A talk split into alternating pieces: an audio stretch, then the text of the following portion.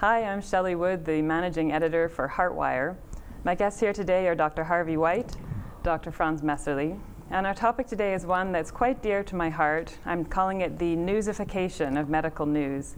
We'll get to that in a moment because what I want to start with is the idea of the pace of medical research or the reporting of it seemingly picking up pace. Uh, this might just be my impression, but I'm going to throw it out to um, the physicians here to see what they say.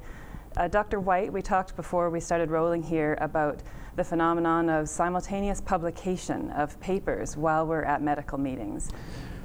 For, for sure, there are some good points. Uh, you can look at the paper the same day, there's the p value, 0.04, there's the primary endpoint, there's the hypothesis.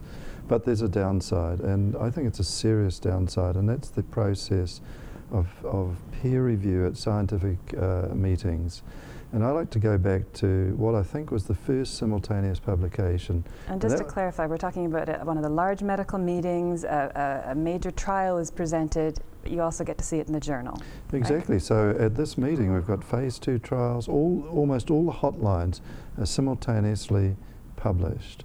Now, a scientific for meeting for me is a discourse between investigators, physicians, translation of that information, feedback, and discussion, and all of that should be incorporated into a journal which may come out several weeks later, or months, mm-hmm. or even years in some of the uh, previous times. I went to the 4S uh, presentation, which was in 1994 and they had a simultaneous publication. So this was simvastatin reducing mortality, a landmark trial, proof of the cholesterol hypothesis. It was simultaneously published. The first question, second question perhaps, was what was the relationship between LDL and outcome? And the investigators said they hadn't got that analysis ready. And the paper was published, and there are multiple other examples I can give and then they had to republish a second paper giving this analysis in the Lancet. For investigators in trials, it's enormously irritating as well. You have a simultaneous publication which may have 12 authors on, you're the number 13 or number 20. Right. You've never seen it, you worked on the trial for four years, you've never had input. You have the question which says, what's the relationship with bleeding with aspirin?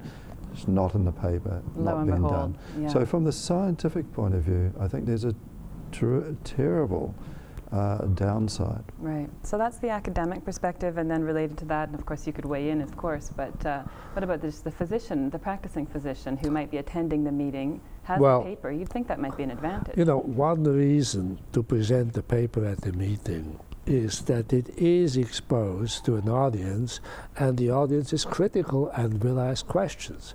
And these questions need to be answered, and they may actually modify the results. And therefore, if the paper is then published later, it's much more mature mm-hmm. because it already has been exposed to a critical audience. Right which and has been corrected accordingly. So I think th- this was in the past a very important process. You also have to consider that when you go 20 years back or so, that you know a paper was presented, and then you wrote it up, and then you submitted it, and then it was peer reviewed, and then it finally was published, and from the time of publication till it was in the textbook it took another five to ten years. So until it really trickled down to the practicing physician, it was probably 10 to 15 years, uh, uh, which is not acceptable by today's standards at all. Sure. But that's my question, I suppose, is that in part, we do want this information. I, am not a physician, I'm a journalist. I am thirsty for the information. Physicians want to get these results as soon as possible. But I'm worried that, um, or perhaps just questioning whether in the rush to get it out there and to get your name in lights and to get it published and to get it reported on by a medical reporter, is, um, is there the possibility that medicine as a practice is adversely affected? Are patients at risk of perhaps not getting the best care? Or are they getting better care because they're getting these things perhaps faster? I think it's a challenge. I, I think the priority, however, should be scientific uh, accuracy, Science scientific first. discourse, and discussion. Some of the journals have active correspondence uh, columns, some don't. Mm-hmm. And there's been simultaneous publication at this meeting of work which I think has not gone through even the two reviewer process uh, appropriately. Uh, so there are some serious uh, misgivings about it.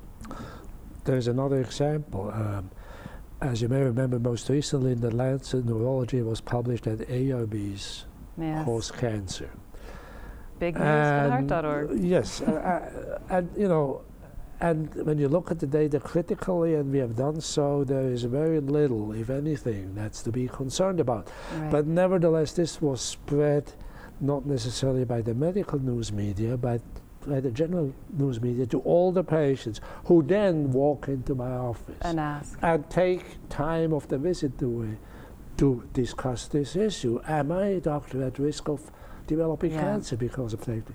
So Well, I there are some drawbacks, serious drawbacks. increasingly, I have a physician saying to me, or perhaps posting a comment in the forum on the heart.org saying, I can't believe that's in JAMA. I can't believe the Lancet accepted that.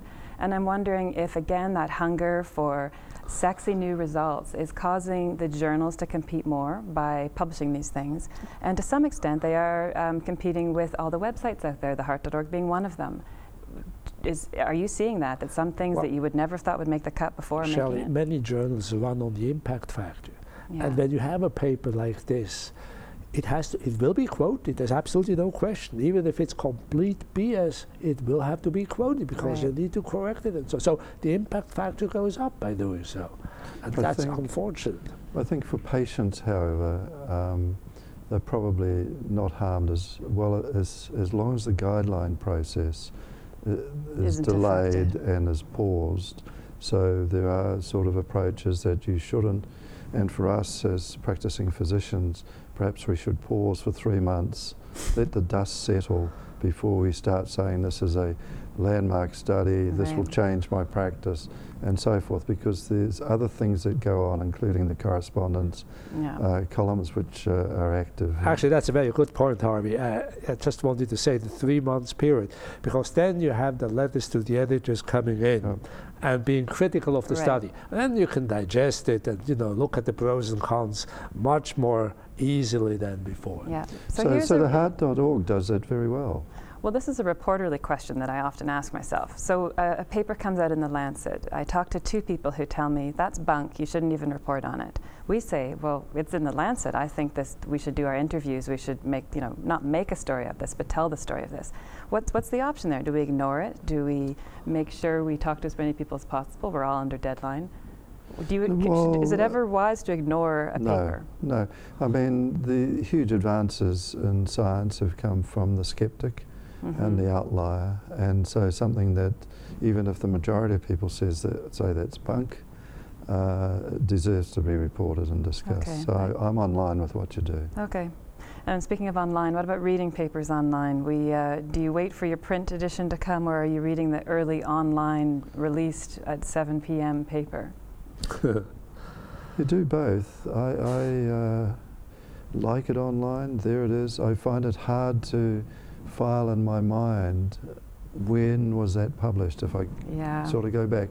But that's a secondary thing because you just go and find it on Google anyway now. Right. And I do. li- I can't read on the screen. It's slower. It's inaccurate. Um, and studies have shown that. So I print it out. Okay, Dr. Messerli? I always print it out. Do you? Uh, absolutely. Uh, you- Okay. you just need to because I need to have something in hand, so to speak. Right. Gives him more confidence, as silly as it sounds. So, Yeah.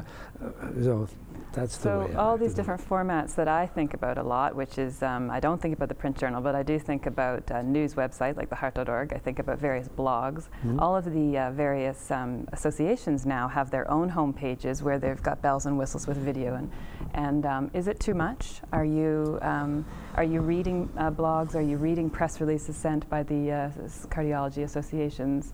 How are you filtering all of that sort of inter- information, newsification deluge?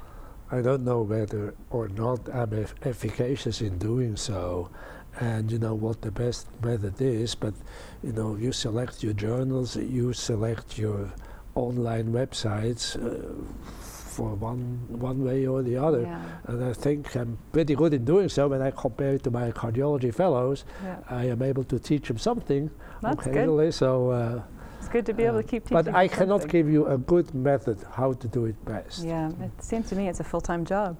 So I think you, you, you have affections for sites and you have affection for opinions. Arnold Relman, the editor of the New England Journal of Medicine, uh, once said that the best review that he gets is the review that says all these terrible things about a paper. Hmm.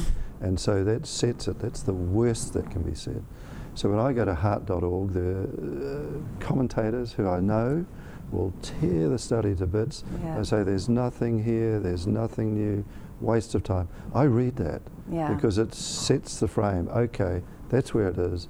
Now I look at the study myself, I look at another opinion leader's uh, point of view, and I frame it uh, for the work we do, which ultimately is caring for patients. Okay. Well, there's a million, uh, million other questions I could ask about this, but uh, I think we'll leave it at that. Thank you so much, gentlemen. Thank Thanks, you. Sarah. Thank you, Shelley. Thank you.